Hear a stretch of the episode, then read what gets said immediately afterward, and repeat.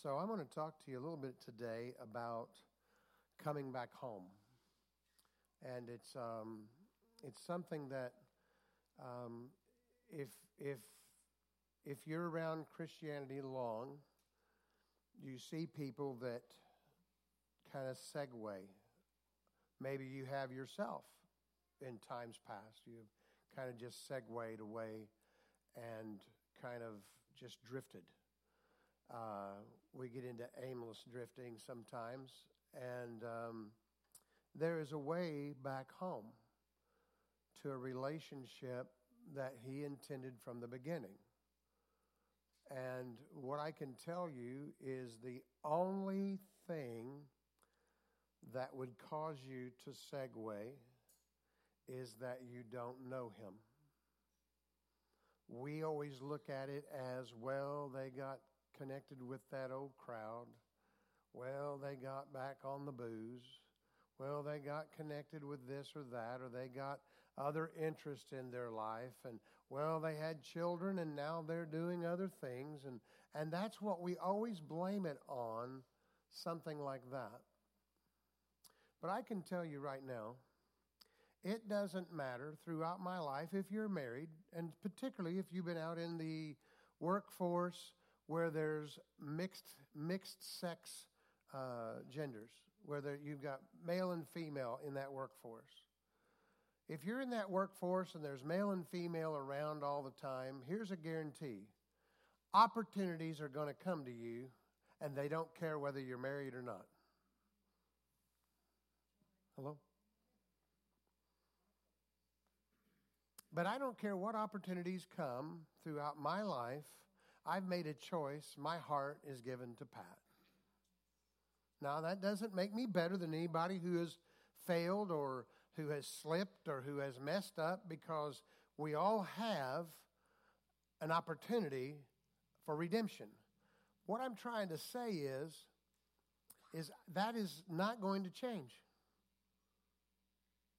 You say, well, how do you know? Because I've already lived since we were 18 together. And my opportunities came even stronger between 18 and 30. Hello. And the trials have already come and gone between 30 and 40 and 40 and 50 that I know what temptation may come. I'm going to stay with Pat. Why? Because that is who I love. That is who I know. Quite frankly, I don't want to retrain, and neither does she. You know? Who wants to go down that road again? you know? So, what I'm trying to say here is, is that once you know God, you're never leaving. If you drift, it's because you never got a chance to know him. So the way back home is the same as the way there to begin with, is to know him. What's sad to me is in church, growing up in church, and if all of you grew up in church, just like I grew up in church, when you got saved, they encouraged you to go to Sunday school, and you had a fairly untrained individual who just knew more about the Bible than most at the church at that location. And they taught you Sunday school and, and they taught you the stories. There's nothing wrong. You need to know the stories. Those stories never put you in a position to be drawn into a relationship. They, they, it was always to, to do good, and good's going to happen if I do bad, then bad's going to happen. And that's what's ingrained in you. And it's, it's something that's it's line upon line, precept upon precept. Here a little, there a little, right? I'm going to go there here in just a minute.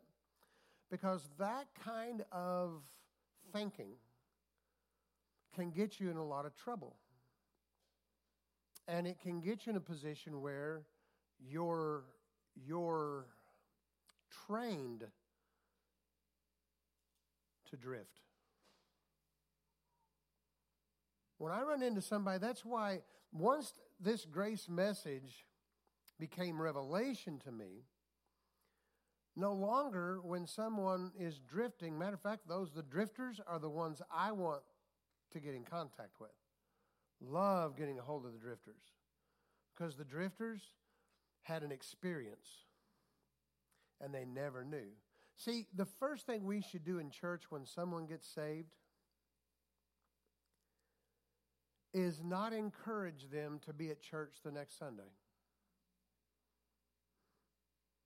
I know this is going to be hard because it's called retraining. And, and you know what it takes to, you know, how many of you ever bought a home and somebody that came in before you had had that home and they had put concrete in? And that concrete, when you bought the home, you said, I don't want that concrete there. I want the concrete over here. And I want that to be yard, and I want this to be the patio. Okay? What do you have to do to change that? What do you have to do to transform their patio to the patio you want? Well, the first thing you have to do, if you're wanting to make that room, is at some point in time, this is going to have to be busted up. It's going to have to be busted up, and it's going to have to be shoveled out, and it's going to have to be carried away, and new forms are going to have to be put in to form that concrete the way you want it put in. Be not conformed to this world, but be ye transformed by the renewing of your mind, and it's renewed through the Word, through what God says. The first thing we should be doing with new Christians is teaching them how to read the Bible. And you can't teach them how to read the Bible if you don't know how to read the Bible.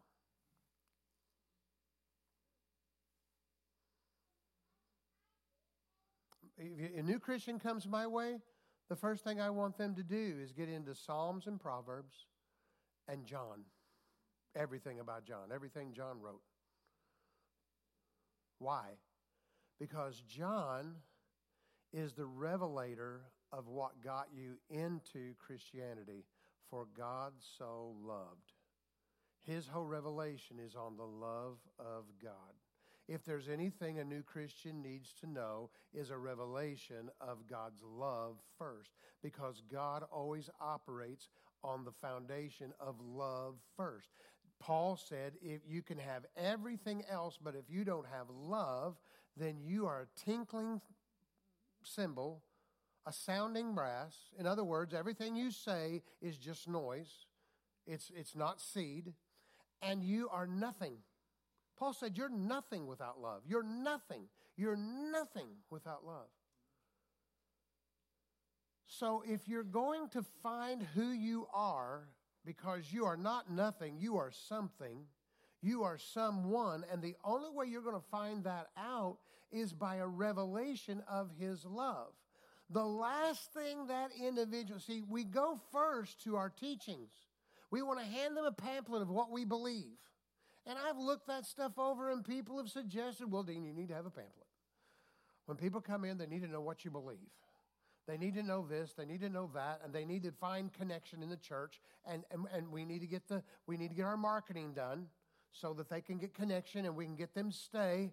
Because the faster we can get them in here and we can get them to stay, then, then the faster the church will grow. And the faster the church grows, the faster that we can do ministry and we can pay off the building and we can have money here to have this and money to do that and, and all of these things. And I'm not against all those things. But the problem is, all you have is a larger group of people who don't know Jesus. And the larger number you have that don't know Jesus, the more issues you're going to have inside that building that you don't even know you have till you have them. They don't know who they are. They don't know their direction in life. They don't know. They're just they're drifting, but but they are coming to get connection. Is connection good? Connection's necessary. It's part of the things that you have to have. It's part of God, God's makeup in you. You have to have connection. It's a need. But if that's what we meet first instead of meeting Jesus, none of those are going to be fulfilled. It turns into works, it turns into duties, it turns into obligations. And then before you know it, you come to the end of your road, or you come in, what's even worse is you come into your trial, you come into your Goliath. You come into your lion's den. You come into your, your furnace to walk through, and you don't know him. Man, that's not good. I've talked to those who have been Christians for years and don't know him wow, that's it's tough because they don't know him. And you start opening up the Bible and you read some scriptures and they go, uh, uh, you go, well, it's, it's kind of like, uh, you know, you, you, you bring up Elijah and Elisha, and go, who's that?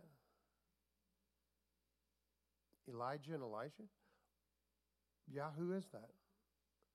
Well, they were prophets in the Old Testament. In the Bible? I've never heard of them. This is where we're at. And the first thing we've got to get across to people is to know Him. Your first step back is not getting into church. Your first step back is not, is not crying out for mercy.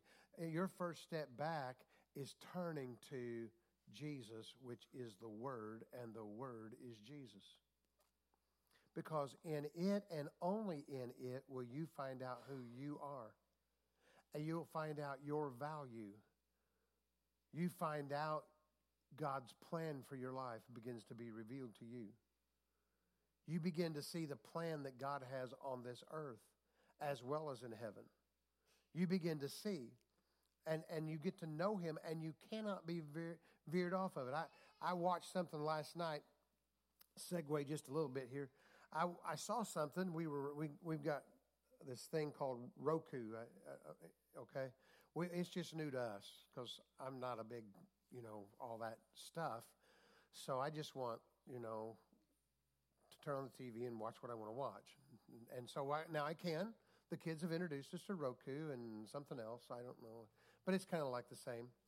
Um, Hulu. That's it. Hulu and Hulu and Roku and Hulu.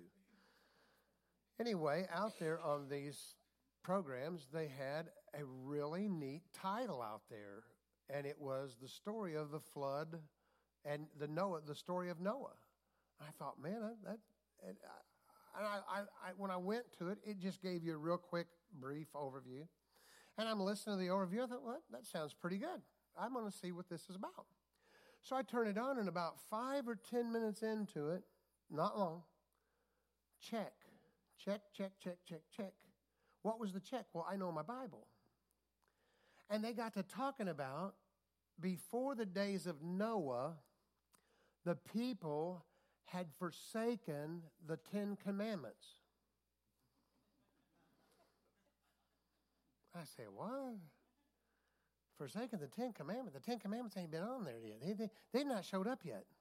And that's what they were talking about. That, that today we're getting ready to face the same tragedies of judgment on this earth because we have forsaken the Ten Commandments today. And so, because just like in the days of Noah, because Jesus said, as in the days of Noah, so shall the coming of the Lord be. What, did, what was reference to that? They'll, they'll be living life as normal. They'll be eating, drinking, marrying, and giving in marriage. All that is just normal stuff. In other words, there's going to be no inclination to you as to when I come. You won't know. You, can you see the signs? Yeah. But when they asked Jesus, hey, when is your return? What did Jesus' response was? I'll give you Dean Hammond's interpretation. None of your business. It's none of your business, and no one knows, not even I. Only the Father knows. So then why is why is it that we watched for years Jack Van Impe. How many of you know who I'm talking about? Oh, Jack. Remember that? All the time. Oh, Jack. What was that whole program about? Trying to pinpoint when Jesus was coming. Trying to get an inclination of it could be this year, it could be next year. Jockey, jockeying with numbers, trying to do the math, trying to figure out God's numbers, and trying to figure out when Jesus is coming.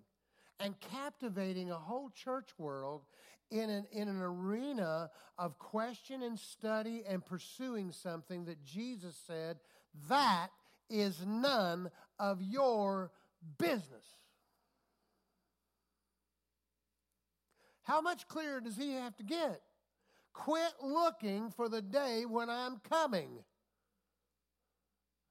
You shouldn't be worried. What you should do is you should be tarrying in discipleship till I come in relationship with me and let me walk with you and you walk with me. Let me be in you and you in me and us in the Father. That's what you need to be worried about and that's all you need to be worried about because in that I can speak to you and you will go and do what I ask you to do because it's us doing it together and we've done it so many times. You trust me every time and I, and you walk up and you open up your mouth and you put into the ears of the individual that I have already prepared their heart, and now you are speaking to them, and they are receiving me also.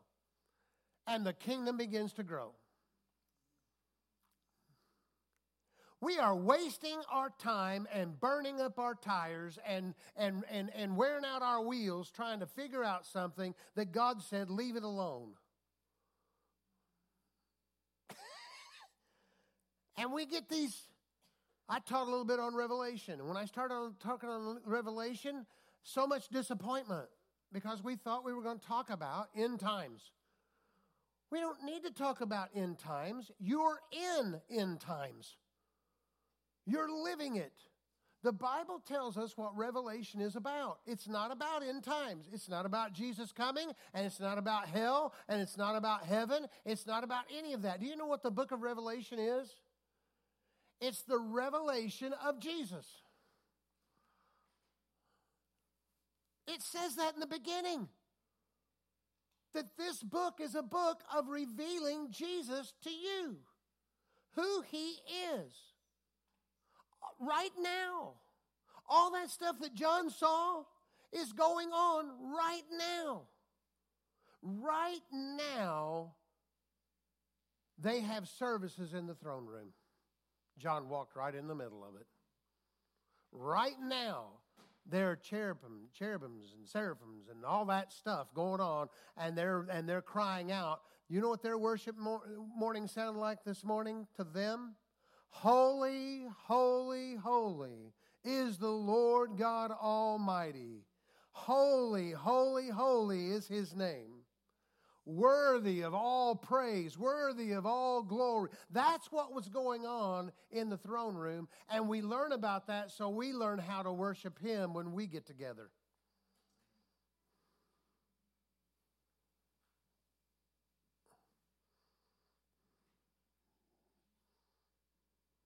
History shows that that one song we sing sparked one of the greatest revivals in southern in in, uh, in, in this nation sparked one of the greatest moves of God, one of the greatest awakenings that we've seen in this nation.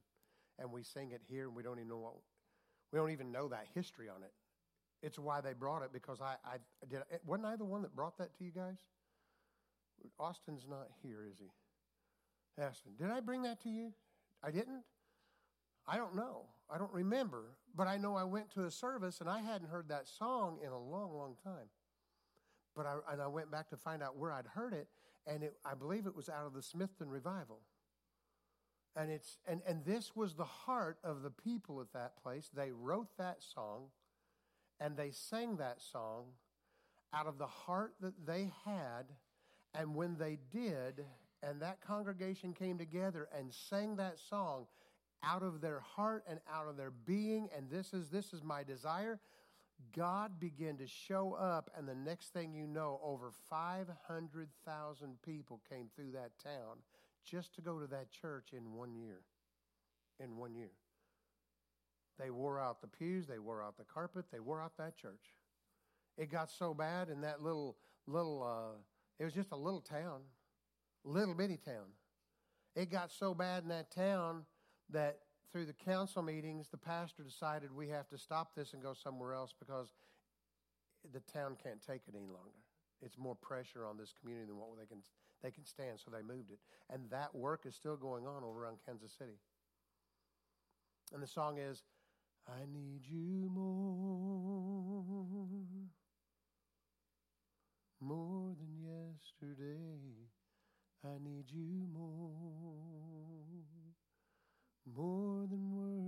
say. I need you more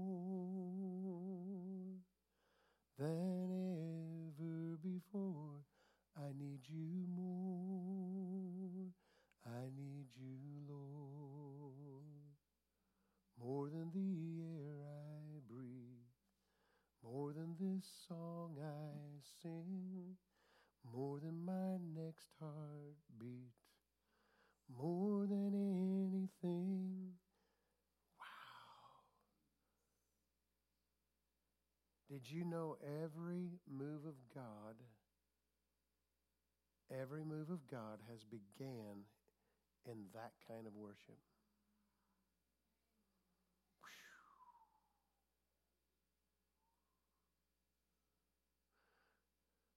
Why? Read about the revelation of Jesus Christ and you find out that's what's going on in the throne room. That's home to Him. And when you create home to Him, He shows up and, and abides. The Bible says that he abides in the worship, in, in remember? That that's where he abides, that's where he lives in the praise and worship of his people. You see? Coming back home's not hard. Getting back to the idea of this grace message instead of something else. I'm going to go over here because we're not dealing with anything that's not common and hasn't happened in the past. We can go to the Word and find the past every time, and then it'll always give us re- reflection of what's going on right now. Okay? And so I'm going to give you this. What happened here, and I may have to brief you on it because I may not have time to go through it. Basically, what happened here is there was a season after the law, and the people couldn't keep the law. Understand why the law came. The law came because the people wanted to know the Hebrew people. The Hebrew people wanted to know how to please God. And they were, they, they were very adamant about it. They didn't want anything else. How do we please God? God had already showed in the garden how to please him, or out, just outside the garden. I said he had to move them out of the garden. But, but, but, but he showed them that it was through animal sacrifice and still listening to him. God didn't stop speaking to Adam and Eve when they left the garden. God continued to speak to them. The Bible shows us that He spoke to them and that He continued to speak to people all through. And if you'll understand this and get this, people got saved in the Old Testament by believing on Him and animal sacrifice. If they didn't get saved, then where is, where is Moses right now? Where's Abraham right now?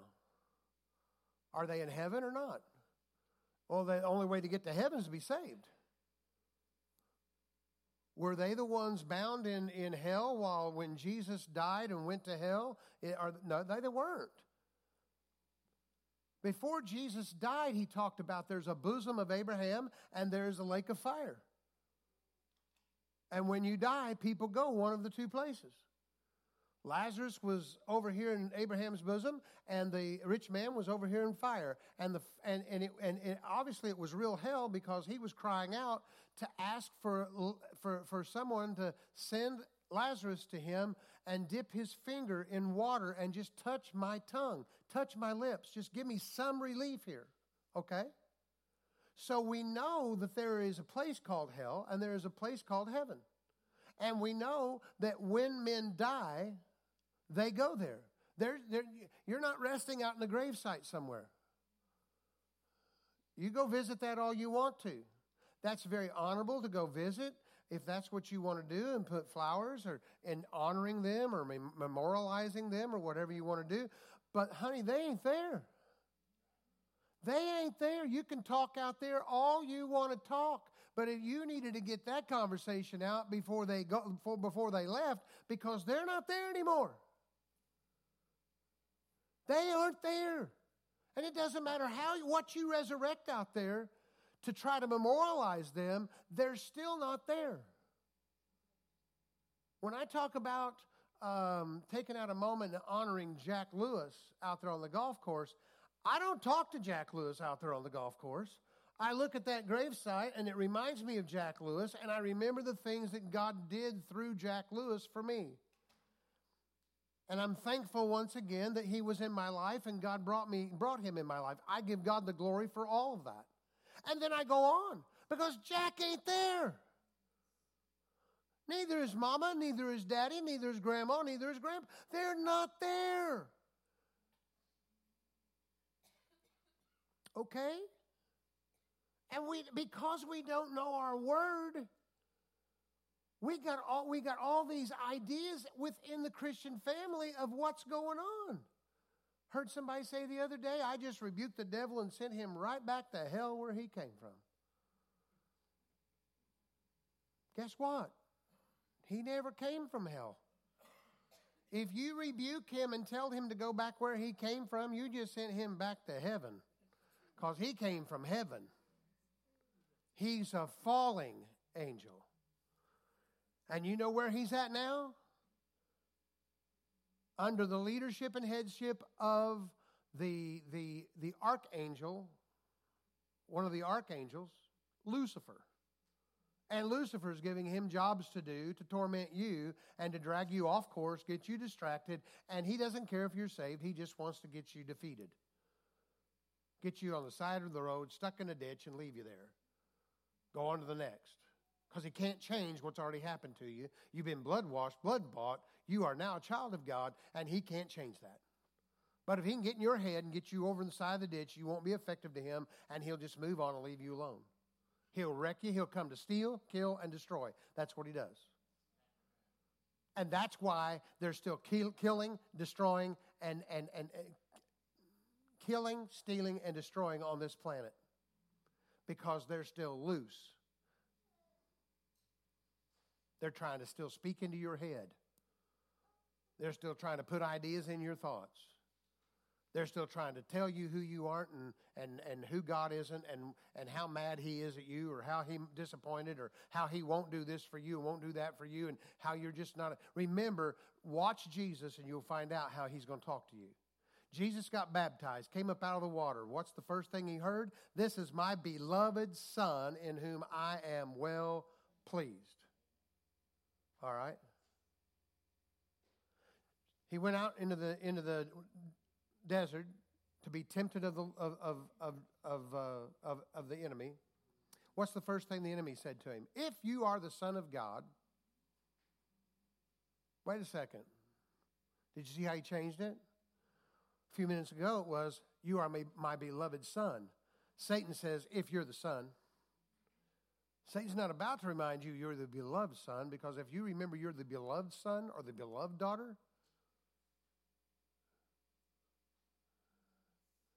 he has no temptation power over you. It's when we don't realize who we are that the power is, is, is available to him to use on us. Okay?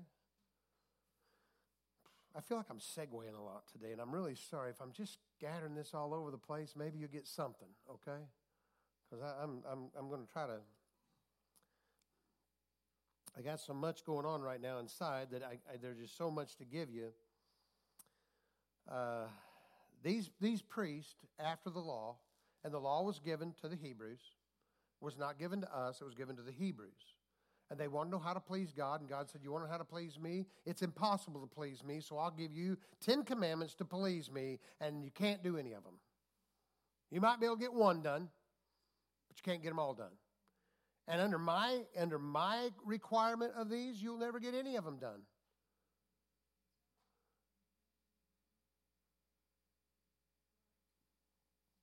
So, what did God do? He says, It's impossible to please me. The only way you can please me is go back to knowing me, hearing me. And, and what happened was these priests, in, in, in, in, what I've seen, what I've read, what I figure, these people couldn't follow the Ten Commandments. Couldn't do it. And they got to watching these people trying to get them, and they started amending those Ten Commandments okay? And started hiding in these amendments and making that a safe place to be of more works to do. And people still weren't getting it, so it got to the point where the priest, the Bible says the priest and the prophets got to drinking. Obviously, the, the, the trying to get the people to God and God the people drove the priest to drinking. You know, and as a pastor, I can understand that, okay? Uh, and, and, and so the prophets and so all of a sudden, they were just, they weren't speaking life any longer. And they started speaking amendments. And it was, that's where it's precept upon precept, line upon line, here little. You know what the actual translation of that is? Let me give it to you real quick. Because it's really interesting. Because. Uh,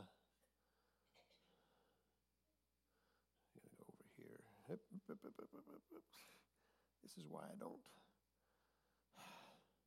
There. There. Sometimes my fingers are just a little fat on that. I don't. All right.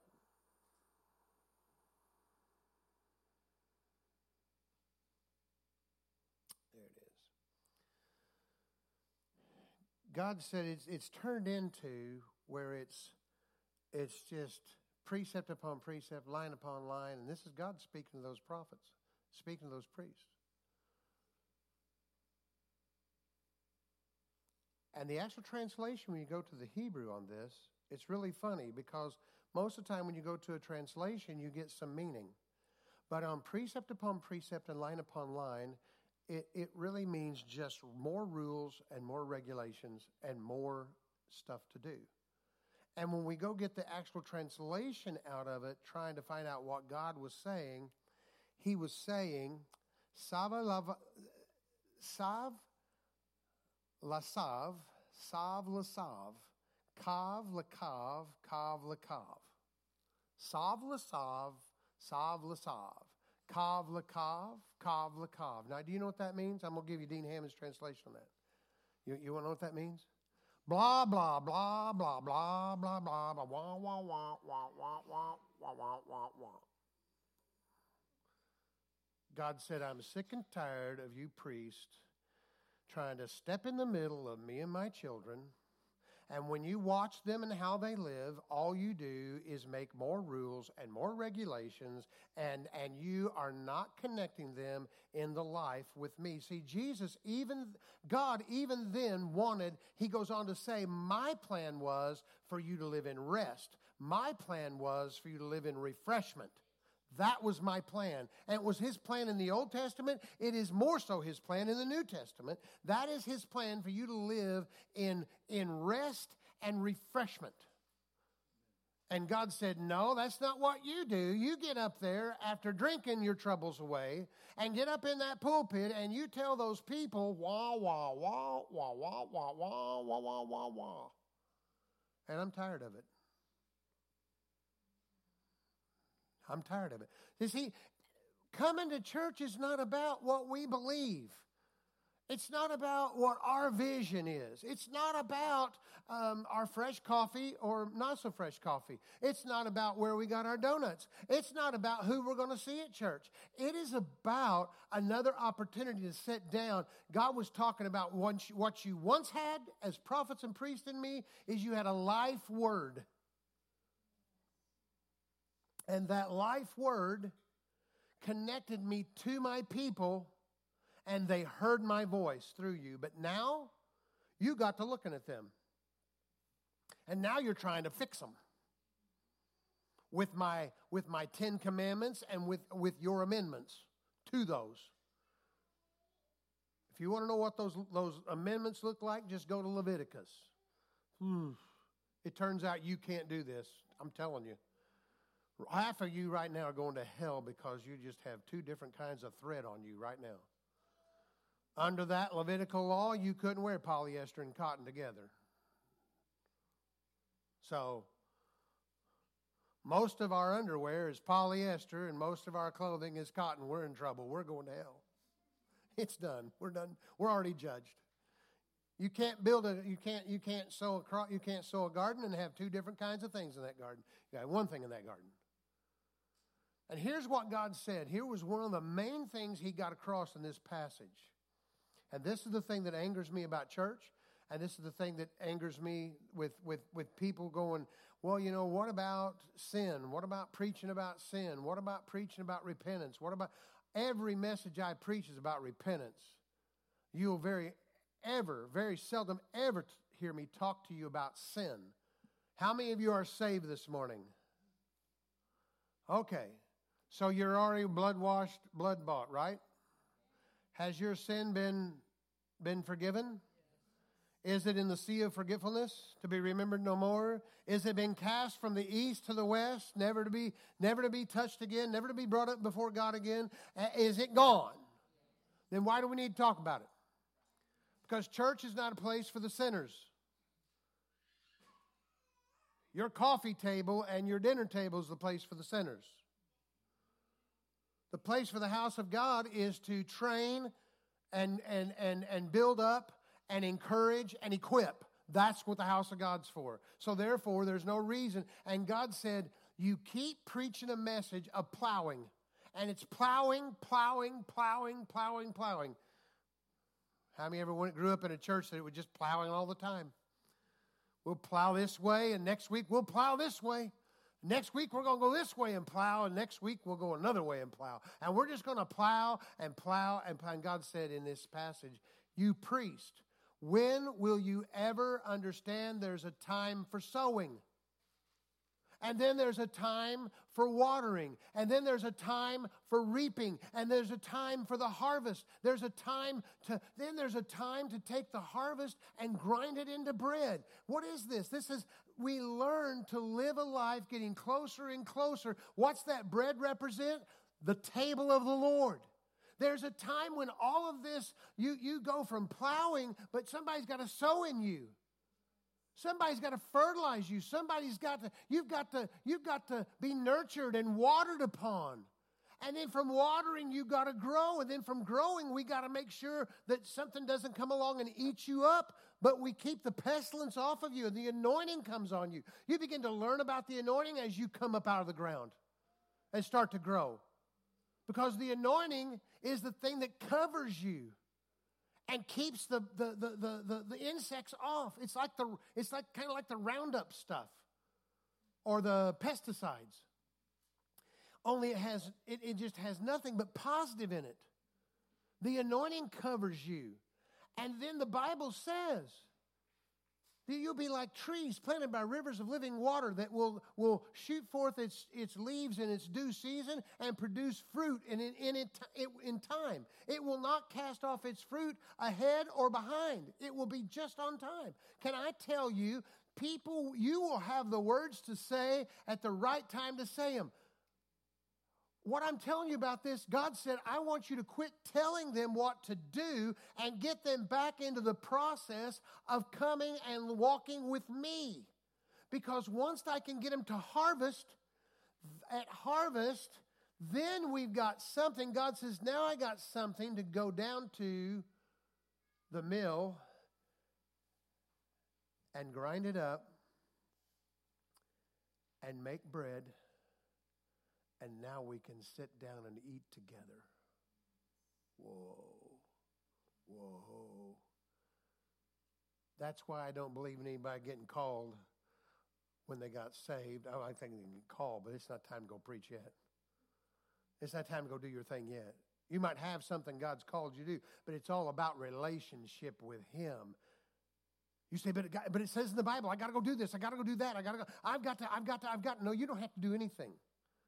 You first got to go through the plowing, then you got to go through the sowing, receiving, then you got to go through the watering, then you got to go through the harvest, and then you got to go through the process of the harvest so that you're sitting at the table of the Lord having a meal with Him, and it's at that place He now tells you how. Hello? He now discusses with you how you fulfill the Great Commission. And instead, we're getting them saved and trying to get them in the Great Commission.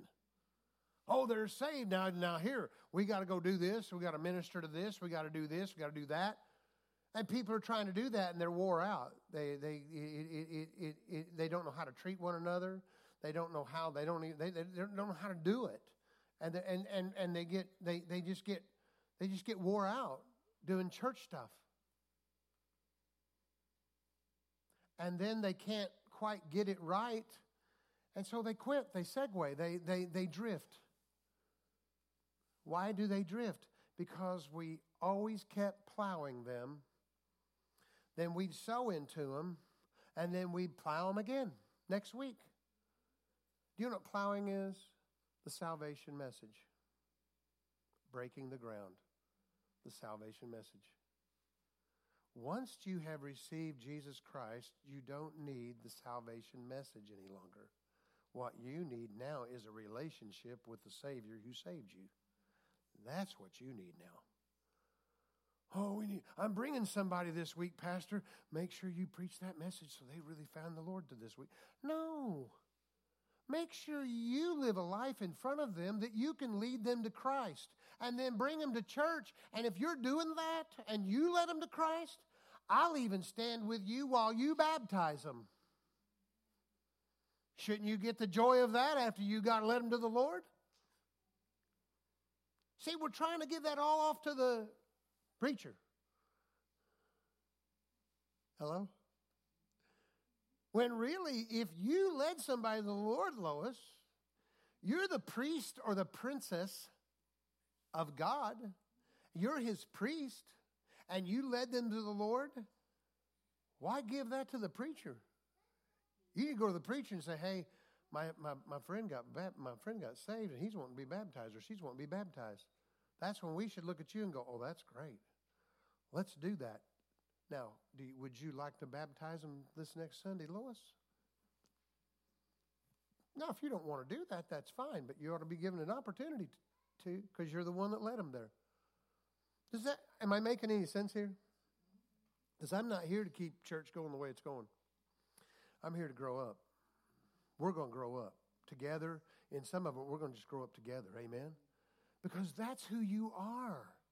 And you weren't sent to, to, to get saved to just keep getting plowed over and then sowed into, plowed over and sowed into. The seed never gets an opportunity to grow. And the excuse is, oh, yeah, but, you know, I got to preach like this because sinners might be coming in and I got to I got to be able to reach out to them and save them. Who gave you the job to save the world? What about talk to the person who brought them? Maybe connect with them. Maybe they need help. Maybe go out to dinner with them, with that couple or with that individual. And then you can disciple them over, over a, a hamburger or something on how to talk to them about bringing them into. Amen? Because when we get that right, folks, somewhere we got institutionalized. And we're going to give our money, and the institution will take care of it. That's not the gospel. The gospel is, is you having a relationship. The gospel is you being empowered. And that's what makes church valuable. We get disappointed because church is not growing. Church is not, people are not coming in being saved and that kind of thing. Let me tell you something. I, that doesn't disappoint me at all. I'm here to disciple you every Sunday. And to get some more truth in you, not line upon line and precept upon precept. The Bible, that's how we learn. So the Bible says, I mean, in this right here, it's 1102, okay? I'm going to get you out in just a second. The Bible said that. Uh, boy, I just lost it. Line upon line and precept upon precept. That's here a little, there a little, and we look at that, and, and that's how we that's how we learn. But the and, and the and the and, and learning that way, um, the Bible says that to do your first works over. When you have drifted, to do your first works over. Okay? What does that mean? What that mean? Well, okay, how did you first come to the Lord? You received his love for you. You didn't do anything, you received. You couldn't find the Lord, you didn't know where to look. You could go to church because you knew there was there was a place that I might be able to find some relief or something there. But it's the Spirit that draws. But once you're a child of God, we've been given instruction. If at any time you segue, what you do is you do your first works over. What is that? I receive from the Lord. Okay? And then what I have to do is I have to go back because the way I learn, I have to take all those rules and regulations and all that stuff that was put on me as obligation at church because that's where it happens. The world does not put you under obligation to work in children's church.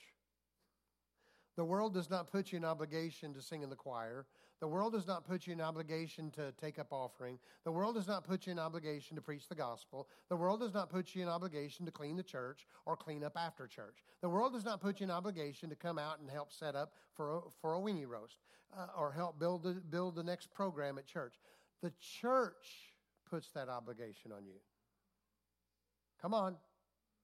The world doesn't. The church does. So what I've got to do is I've got to go back and every all that line upon line's got to be peeled off. I was talking to you the other day about that. Peeling the onion back, it's like peeling layers off of what you have been told to please God.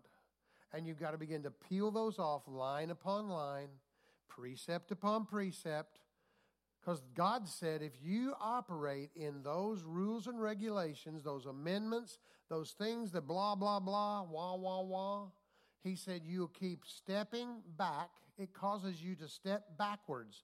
The Bible says it actually causes you to step backwards and you'll trip and fall backwards. And that's what happens to people all the time. They trip and they fall back. That's why we call them backsliders. But you know what created backsliders? Rules and regulations at church. Not coming into a relationship with Jesus Christ. So when new people come, the first thing we want to do is encourage the Word. Encourage the Word. Go out to eat. Go out to get to connect with them. And the whole connection point is what do they know about the word? How do they feel about the word preached here? Can you, can you explain anything to them if they have questions? What, what is it that, that, that they might have questions about? Because this is different. Did you know that? Did you know this is different? I don't know if you knew that or not, but, but this is different. This is that you're coming in here to grow. You're not coming here just to go to church. And you won't be able to stand it long if you don't want to do that. And that's okay. I, am not here to force anybody to do anything. I'm here to just, just give you what God's giving me. I don't have anything else to give but what He's given me. So help me. Here, here's the first step. Are we reading our Bible? Are we, are we reading it for ourselves? Because that's the, that's the beginning. That's how we know whether this ain't quite right. You know? You know, it, when you know the Bible, you can go, eh, I'm not sure about that. Last night when I was watching that, I went, hmm, that ain't, that ain't right. so I went straight out there, find out who was producing this. When I found out who was producing this, I, Pat says, uh, you turned that off. I said, she went off doing something with Annabelle. I said, yeah, I turned it off. I saw who was producing it. I'm out. I mean, I'm, I'm out, you know. So, so guys, it's, it's, that's what this is about is, is, is everything is to head in a direction of a relationship. When we understand that, then we understand when people come. And I can tell you as a pastor, I've been pastoring for 25 years. Over those 25 years, probably, oh, it's been probably 25 times a year. I don't know, something like that. Somebody comes along with a ministry wanting me to get involved with their ministry or get involved with them, help them do this, help them do that. And what I've what God has taught me through all those years is it's all about relationship. And what you have to understand is God's called me to do one thing. And I'm not getting off of it to go do your thing. Won't happen. I will teach you how God has called me to one thing and how to get that one thing accomplished so that your one thing He's called you to do, you can get accomplished. I'll teach you that. But I'm not here to step into your one thing. Because if you open up the Bible, we'll never get anything done if we're all trying to do all of it. Hello? You can't. One thing. What is the one thing He's called you and, and attracted you to that you want to reach out and touch people with? Now go through the process. Go through the sowing. Go through the rain. Go through the harvest. Go through the process. Get to the table of the Lord and find out how. Amen. Is that all right today? I love you so much. I love you so much. I, I, I do. I love you so much. But what's more important today is, is that you have a Savior that loves you. You have a God that has a plan for you. You need to just say with me right now God has a plan for me. God loves me. I'm so special to Him. Who's got more than one child? That first one came along, you didn't think you could ever love anything more than that child. And then the second one came along, and you went, man, I love that one just as much. Just different. Wasn't it just different? Wasn't that girl different? I know, Rick, when my girl came, it was just different. Michelle was just different. I loved her differently. But I still look at those two boys and I still, they were still my world. Apple of my eye, they're everything. But it's, and that's how God is with us. As we come into the kingdom, He goes, you know, He loves us as we're made in the image of Him in our in our in our mother's womb. He loves us, and He loves all of us with everything He has. Say it, I'm special. I have a destiny. God has a plan for my life. And I will reach the table of the Lord. I will. I'm going there. I can see me getting there. So you got to see yourself. I'm going to arrive at the table of the Lord and I'm going to know how to accomplish and I'll quit running around. I'll quit. I will get involved and He'll show me how. And when He shows me how, I will know how and I will know that I'm doing exactly what He's called me to do and nobody will ever pull me off. And you know what you'll become? You know what you'll become? That person. God wants to get you to a place of love where he said, you know what his level and what his requirement is? His requirement is, I will never leave you. I will never forsake you. I will be with you to the end. That's his requirement. That's how he loves us.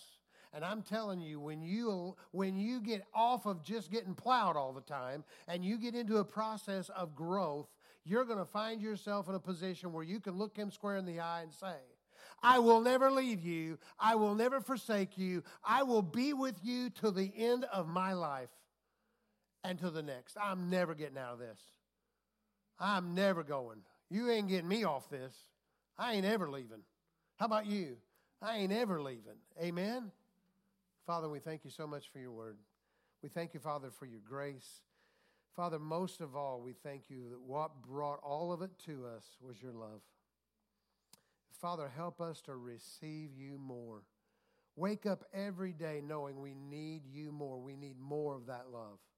We need to receive more of that love, increase of your love. In Jesus' name, And we give you the praise and the glory for it, for we are in your hands. And Father, you are protecting us in Jesus' name. Amen. God bless you. We'll see you next week.